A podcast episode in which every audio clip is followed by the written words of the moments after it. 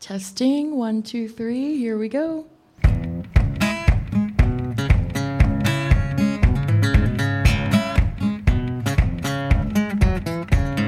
Live from the New Mexico Prickly Pear Festival, this is the Toasted Sister podcast, and I'm Andy Murphy.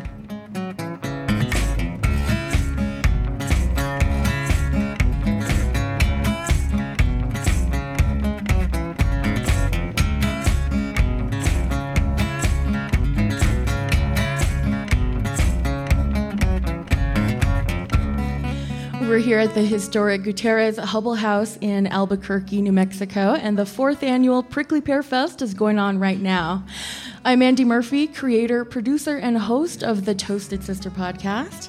I started the show in 2017 and since then have talked with dozens of indigenous chefs, farmers, and food warriors about everything food sovereignty, health, climate change, culture, kitchen culture, you name it. All 78 other episodes are available wherever you listen to podcasts, and there is so much more to come. This is an independent show. If you like what you hear and you want to support the food journalism I do, check out Toasted Sister on Patreon, check out the booth outside, and you can see what else is on the website at toastedsisterpodcast.com. So let's get this conversation started. In a plate of food, we can learn about a person's origins, history, and culture. Dive deeper, and we can learn about a person's place in the community and how they're responding to good and bad changes in the environment. So, for us here, a plate of food or a single ingredient like a prickly pear holds a lot of story, personal stories, and community stories. And when we talk about changing the culinary narrative of Native America, we're talking about shaking off old concepts of indigenous food and people. And for some of you listening, this might be the first time hearing about Native food and Native people from actual Native people. So let me quickly introduce my Native guests.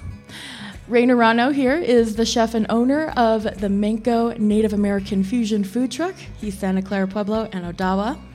Uh, Andrea Garza over there on that side is a caterer and owner of Mayahuel Catering and a program director for Cooking for Health. She's also enrolled in the Tapilan Quahiltecan Nation and she's a traditional Aztec dancer.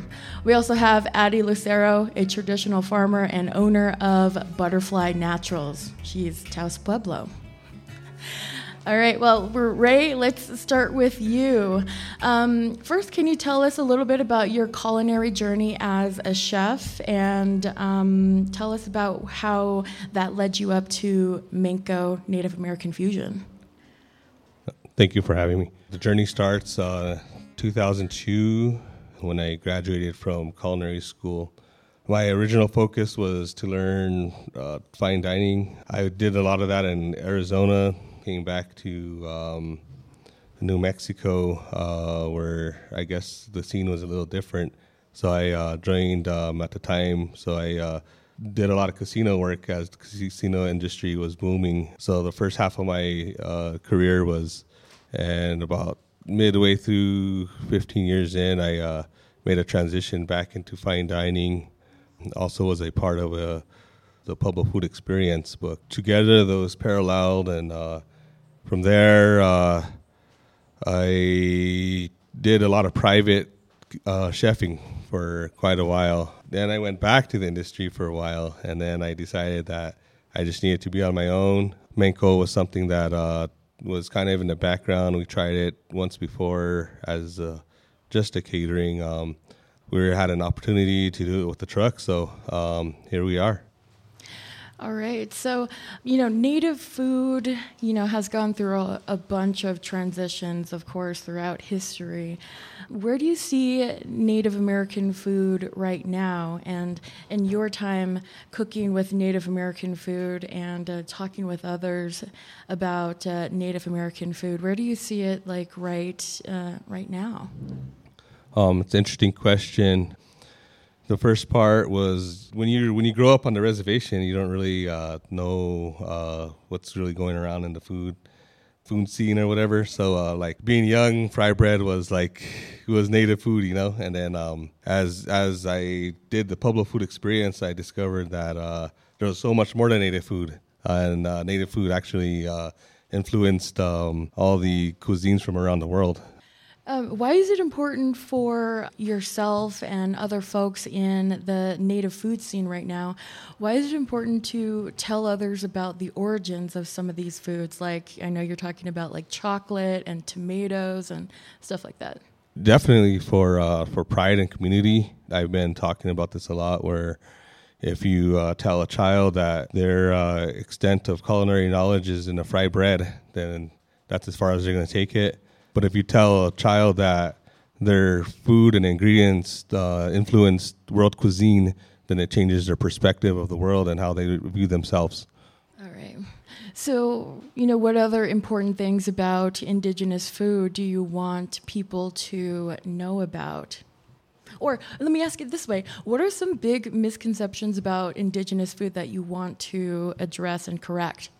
Well, I, I can answer this way, you know, just giving credit for the ingredients, like uh, that influenced different cuisines, like the tomato, how how that influenced so many different European dishes, potatoes, and those are all uh, indigenous ingredients. Uh, I mean, the corn, like, of course, is huge, but you know, the other ingredients play huge roles as well.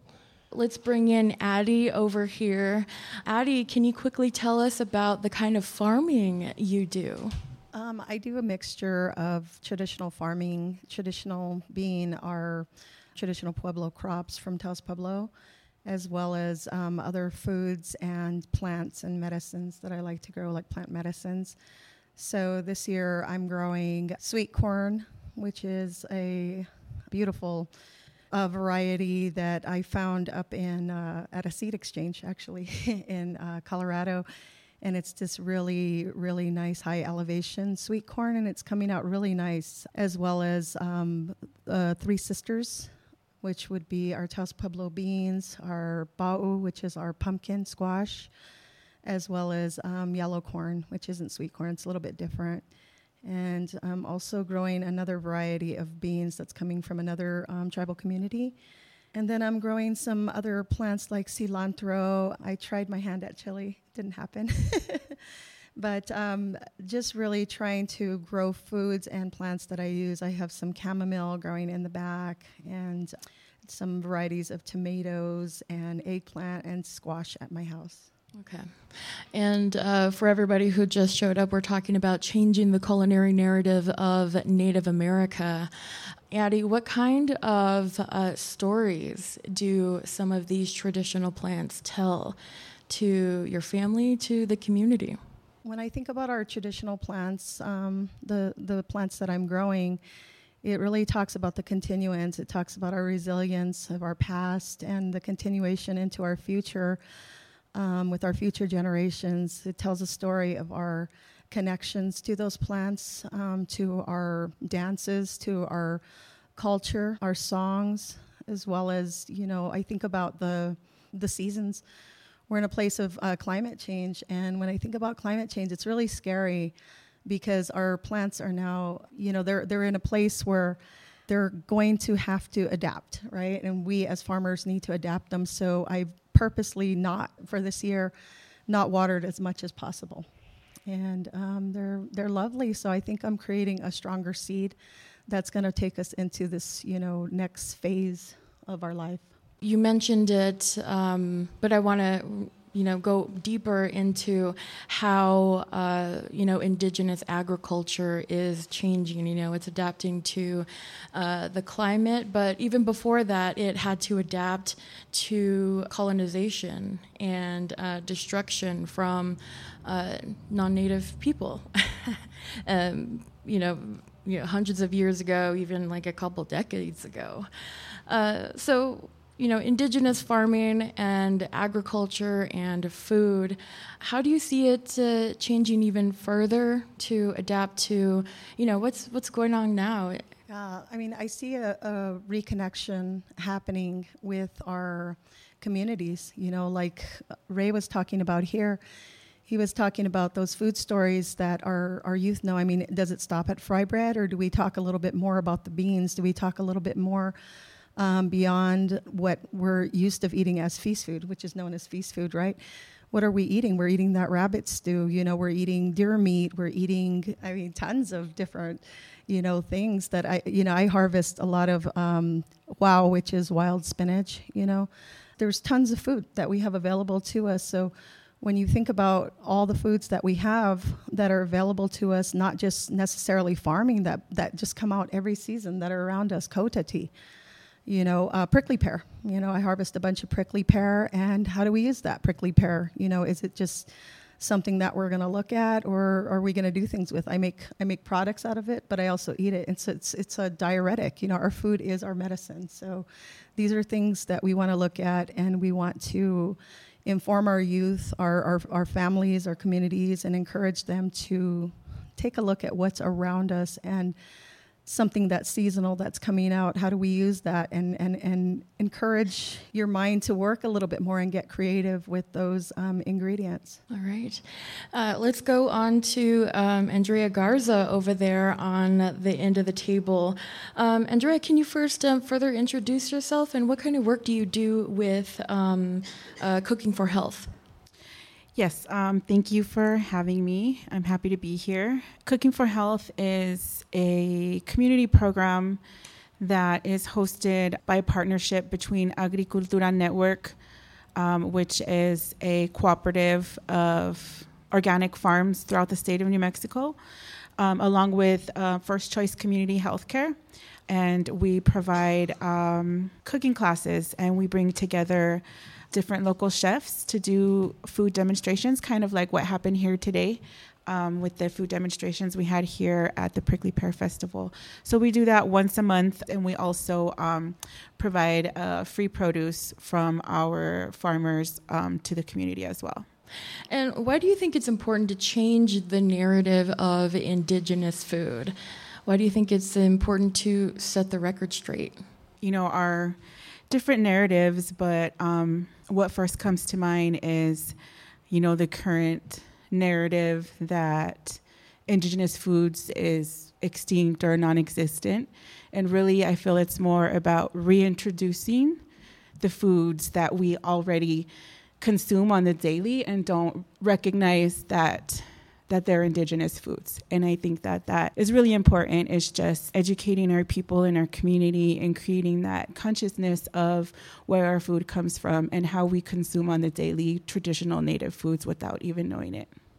I want to go to that um, topic of reintroducing native food, reintroducing uh, indigenous food to um, a variety of different people. I mean, there's uh, there's foodies like us who you know love this stuff, and it's easy to you know really get into it and really get into the history and uh, learn more about the um, issues behind uh, behind food, behind farming, and you know there's there's no shortage of all kinds of issues that happens when we think about food. But um, for people who you know um, you know might not be very interested or um, you know very connected to uh, cooking and, and the culinary world, like what are some what are some really good ways to uh, you know maybe get people excited about about food, about some of this programming that you do. Well, I definitely think that when we think of food and cooking in terms of how our ancestors cooked and, and their relation to food, um, I think is really important. And I think um, it can get, you know, people thinking thinking more about where their food comes from, what did my ancestors eat, how did they eat it, where did it come from, the history that, you know, happened since then. And and what commodity foods really are about and what they've, you know, how they've contributed to dietary illnesses amongst indigenous people. All right, I want to go back to uh, Ray here. The name of your food truck is Manko, Native American Fusion. Uh, what is fusion and how does it fit into uh, the current identity of native food and just you know the the current definition of the culinary world?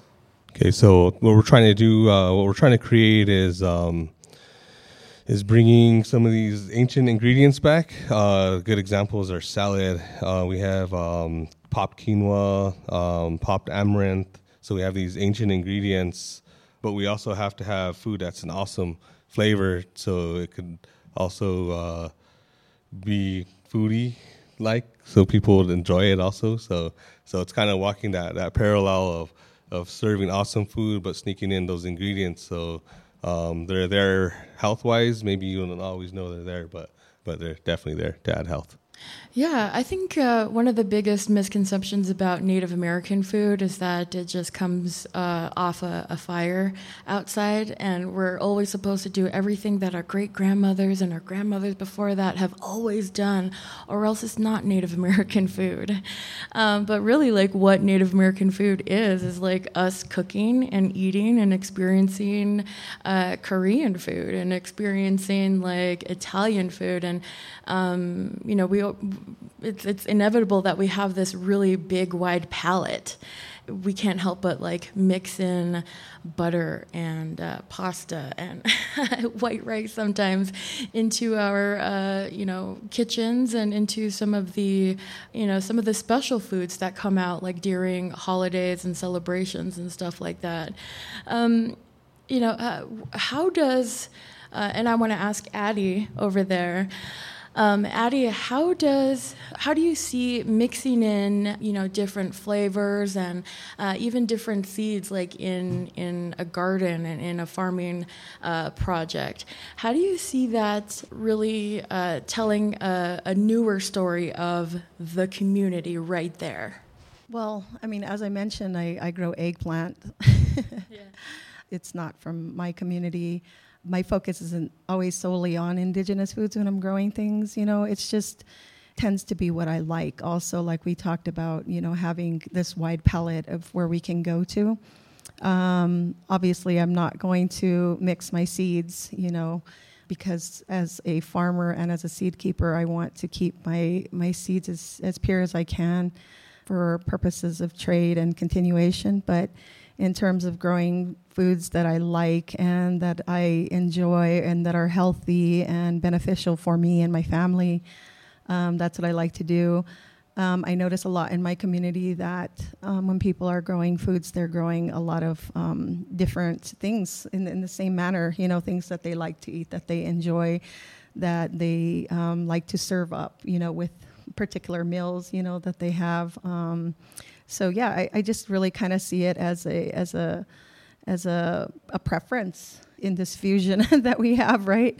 Um, for in our within our own homes and gardens.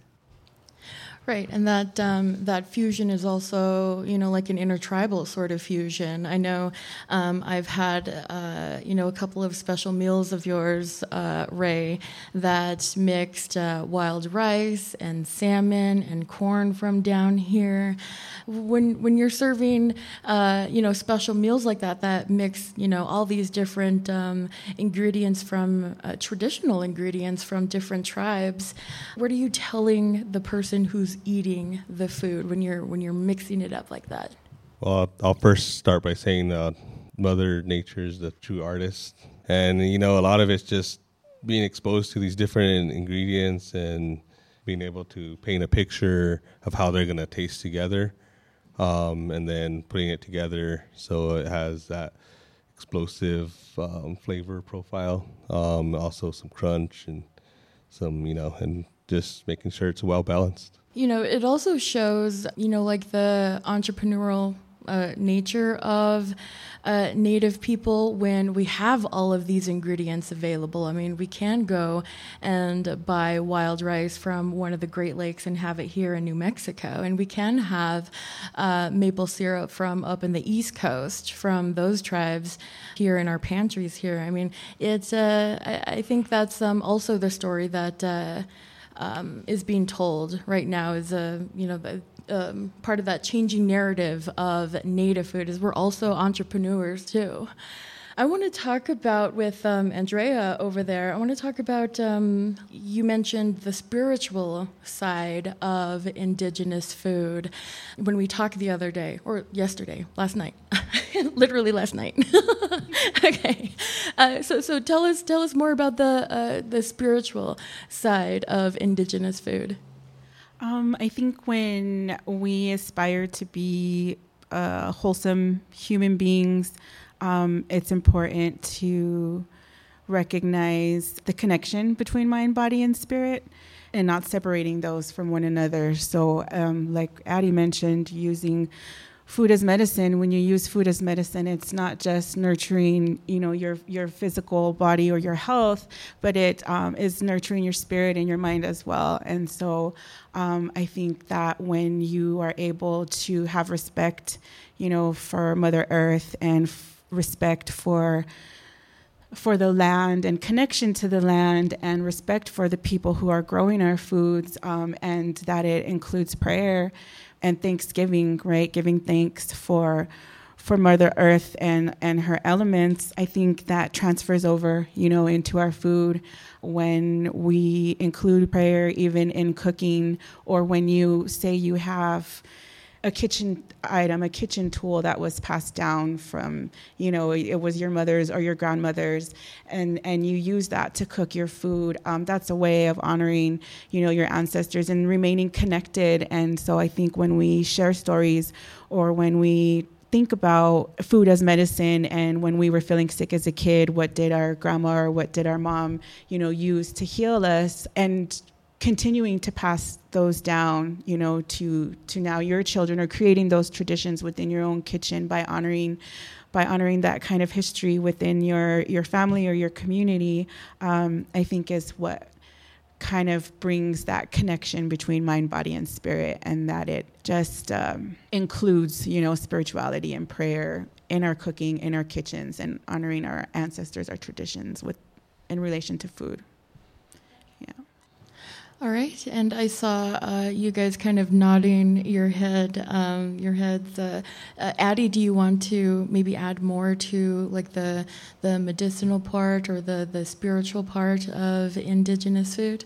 I had wrote a little bit about a post um, that I read. There was just this really beautiful practice in the Philippines, I believe it was, you know, of of um, you know praying for your your your food, you know, as you're growing it, as you're harvesting it, as you're processing it, and then cooking it. And we have a joke here, you know, in in New Mexico. I've heard this a lot, not just in our tribal communities, but you know, I know a lot of Spanish folks that have this joke is that chili was hot, she was pissed off. There's this thing about energy transfer, you know, and we talked a little bit about that you know, a long time ago. And we talk about our spirituality and, you know, as somebody who gathers medicines, who, who makes medicines as well as products, I don't have very many connections to tons and tons of plants because I tend to work with plants that are within my community, like hyper local and regional. Um, but I never, ever harvest a plant without saying a prayer and asking permission, like ever.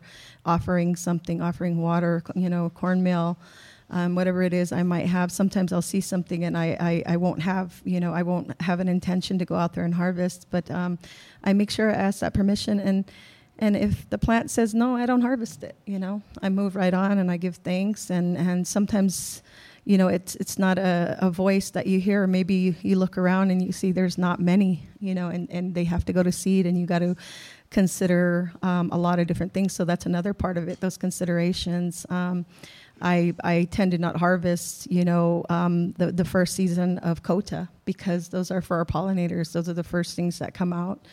And I tend to harvest really late, like now. Um, when I get the Kota, it's a little bit drier, um, but you know we know that our pollinators have gotten it. A lot of it's gone to seed, and it's left in for, you know, our future. And so, really thinking about that. And then one of the things that I read was this beautiful um, comment by um, a lady out in Los Angeles who said that really a big part of it is all these things leading up to it, but sitting down and before you eat that meal, giving thanks because it calms you down and it centers you and it brings you into a place to receive all the blessings that have been given right before. So when you're doing that, you're absorbing all that good energy and you're opening yourself up for that too. Ray, why don't you um, also talk about like the the healing part of indigenous food, maybe the spiritual part of indigenous food? I know you mentioned that you were part of that uh, that project. Definitely. So, um, food is life. Um, spirituality. We offer food when we before we eat. We put food back on the earth. Also, we pray with our food, with our corn mother. Food is very spiritual, uh, but we know from uh, scientific data that eating uh, indigenous diet can alter your health. Uh, we had several people that did a pre blood test and a post blood test, ate a all indigenous diet for three months, and uh, some of these people were borderline diabetics, uh, high blood pressure, the whole list of uh, health issues. And um, a lot of these health issues subsided. Um, there's sci- scientific proof to to back that up. Uh, it became a book, so um, it's very, very factual and it's very real. Uh, what is this book called again? the Pueblo Food Experience. Ah, okay. All right. Um, for everybody who just showed up right now, this is a live podcast recording. We are talking about the changing culinary narrative of Native America. And um, I want to go on to a question about um, uh, permission. Addie was just talking about uh, permission, getting permission to do you know different things with food. Uh, who should be in control of our culinary narrative? Does anybody want to go first? Let's go to Addie. There's no permission for our culinary narrative in terms of one person. I mean, I'd say community first. You know, like I think you asked me a question many years ago, Andy, about having permission to, you know, what do I think about, you know, the the work that I do, you know, with some of the plants that are considered sacred, you know, sacred medicines. Um, I know better because I was raised to have that respect. I have, you know, traditions, values, and a connection to my culture. Some people don't.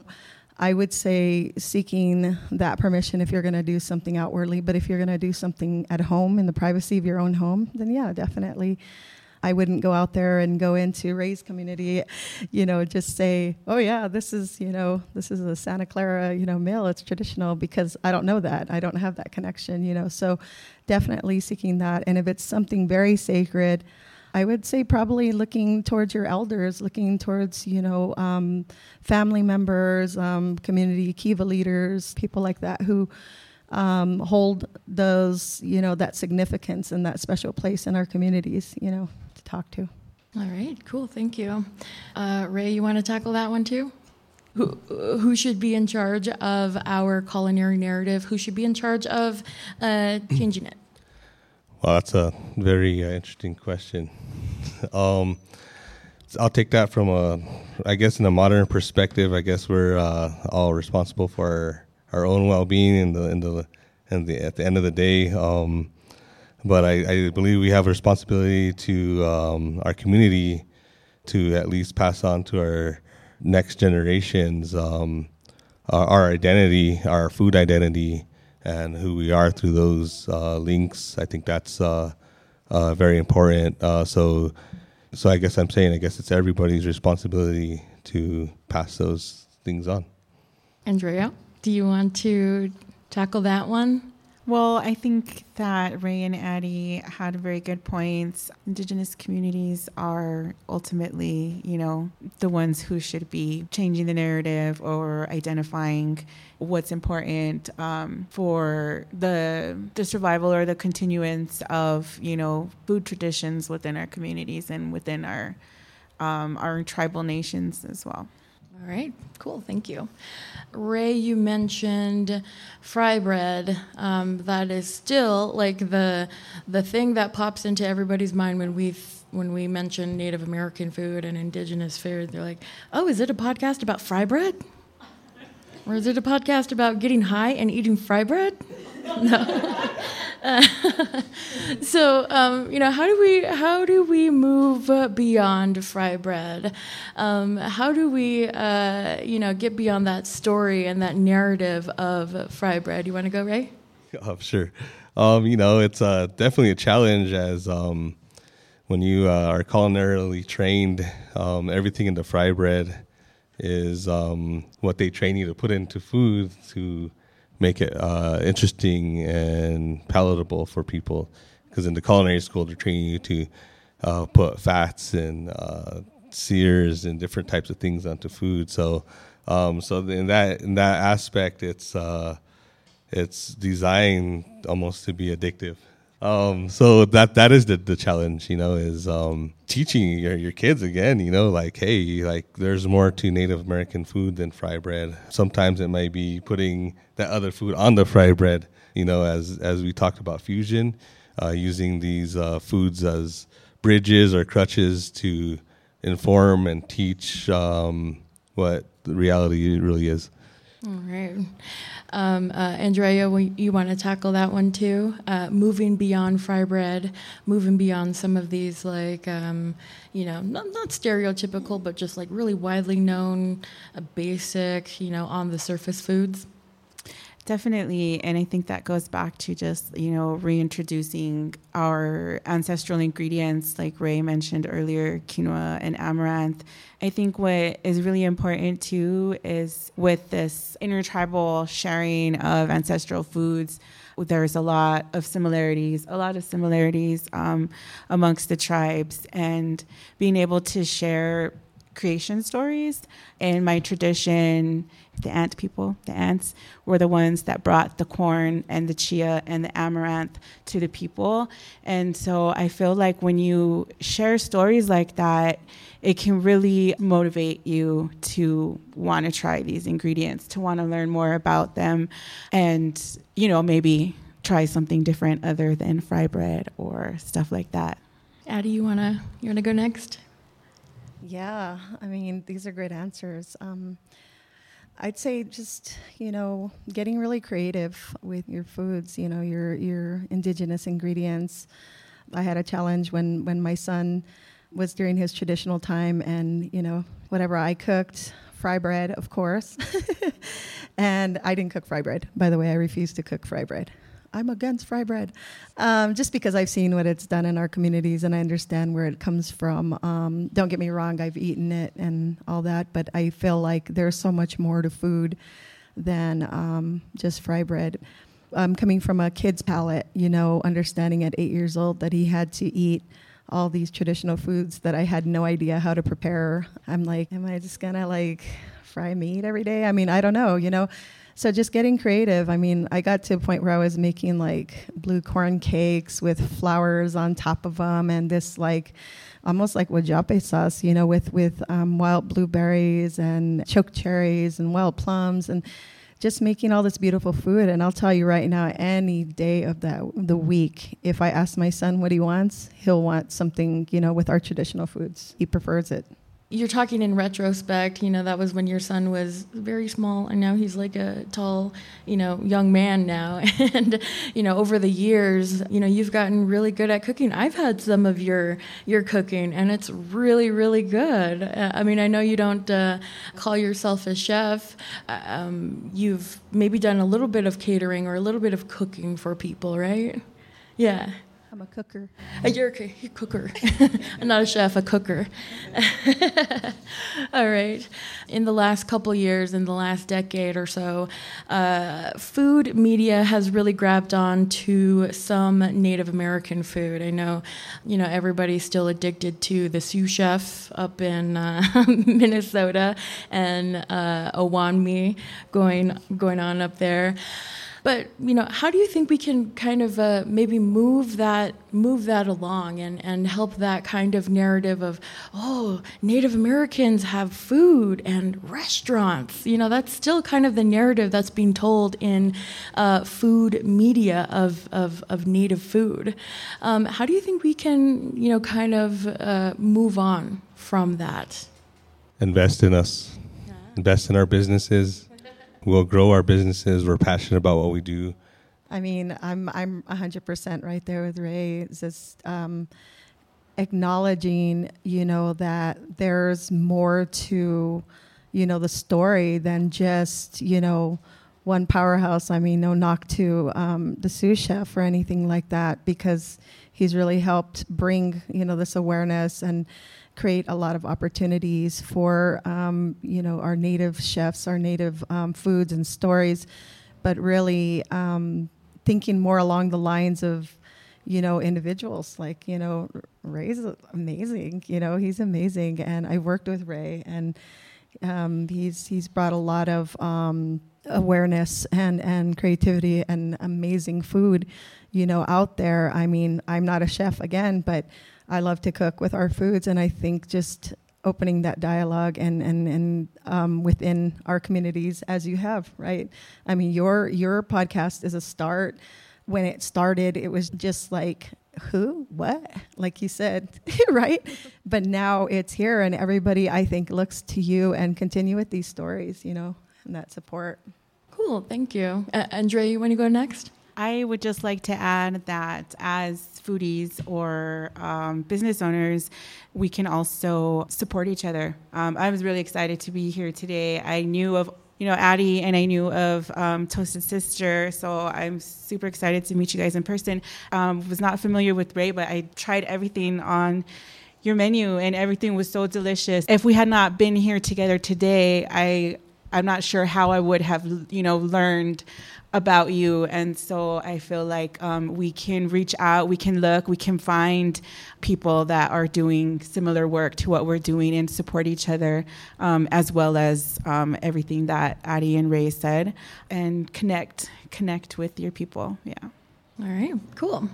Yeah, I'm excited to go over to the Manko food truck after this and get those uh, sweet potatoes with the marshmallow sauce on top.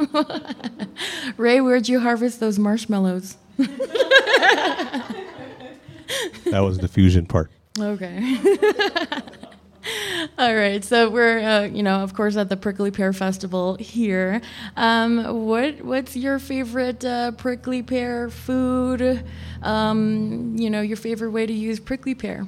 Yeah, I use it in a lot of different ways. I do grind the seeds down, but I, I make an oil out of them, and I use it in a face serum that I have called Free Radical Face Oil and I also powder it, and I love to use that in different products. I made a soap with it, a sugar scrub, a face mask, food for your face. but I also like to give it to my mom. It's a it's extremely good diuretic, and she's diabetic, and um, she likes sweets. So if I'm going to give her something sweet, that's a really good. It's a good summertime drink to have with lemonade and ice. So it's really nice. Nice. Um, what about you, Andrea?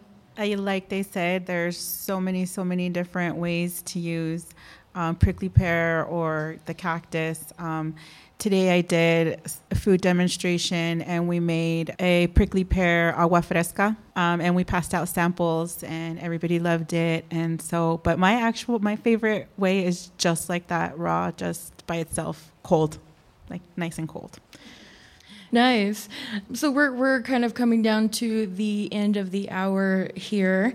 Um, I wanted to give you guys a chance to, um, you know, mention anything that you'd like to mention to my audience here, the po- you know, on the podcast, and and the audience we have here at the the Prickly Pear Festival. Is there anything else you'd like to tell folks about uh, our culinary narrative and our changing culinary narrative?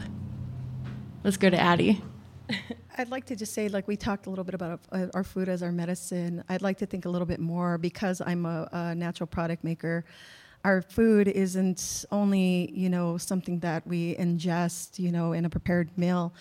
These are things that we can put on our bodies. These are things that we can put in our, our hair that we can um, take within the same way. You know, our, our skin is the largest part of our, our body, like about 65% of everything that you put on your body, um, like lotions or soaps or shampoos and things like that, go directly into your bloodstream.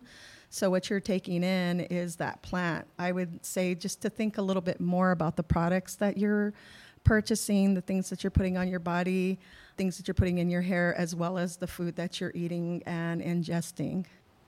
All right. Andrea, you want to go next? I feel like here in New Mexico, we're really blessed because we do have access to farmers like Addie or to ranchers or to hunters, you know, within our communities, within our families.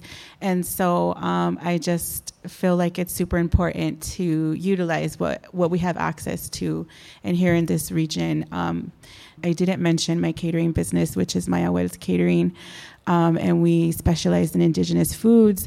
And we really try to be very conscious about the ingredients that we use and where it comes from, and take pride in being able to offer wild game or um, ancestral ingredients that I specialize in also a fusion of ancestral ingredients from the south and in, and from the north.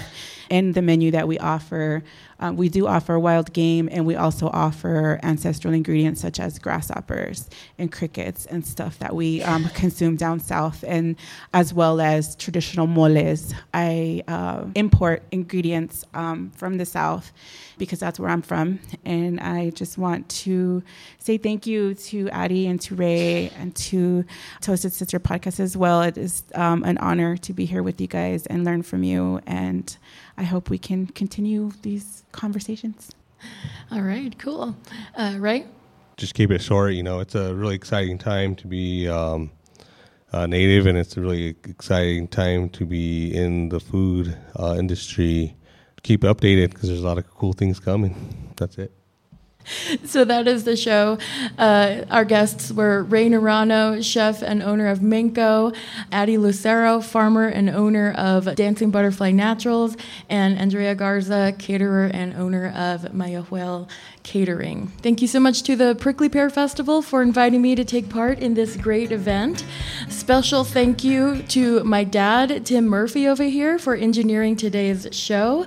And um, of course, thanks to my sister, Alicia, and mom, Kathy. They're always helping me with whatever I do. And, um, you know, thank you all for coming to this first ever live recording of the Toasted Sister podcast. Music for Toasted Sister is by C.W. Ayon from Las Cruces, New Mexico.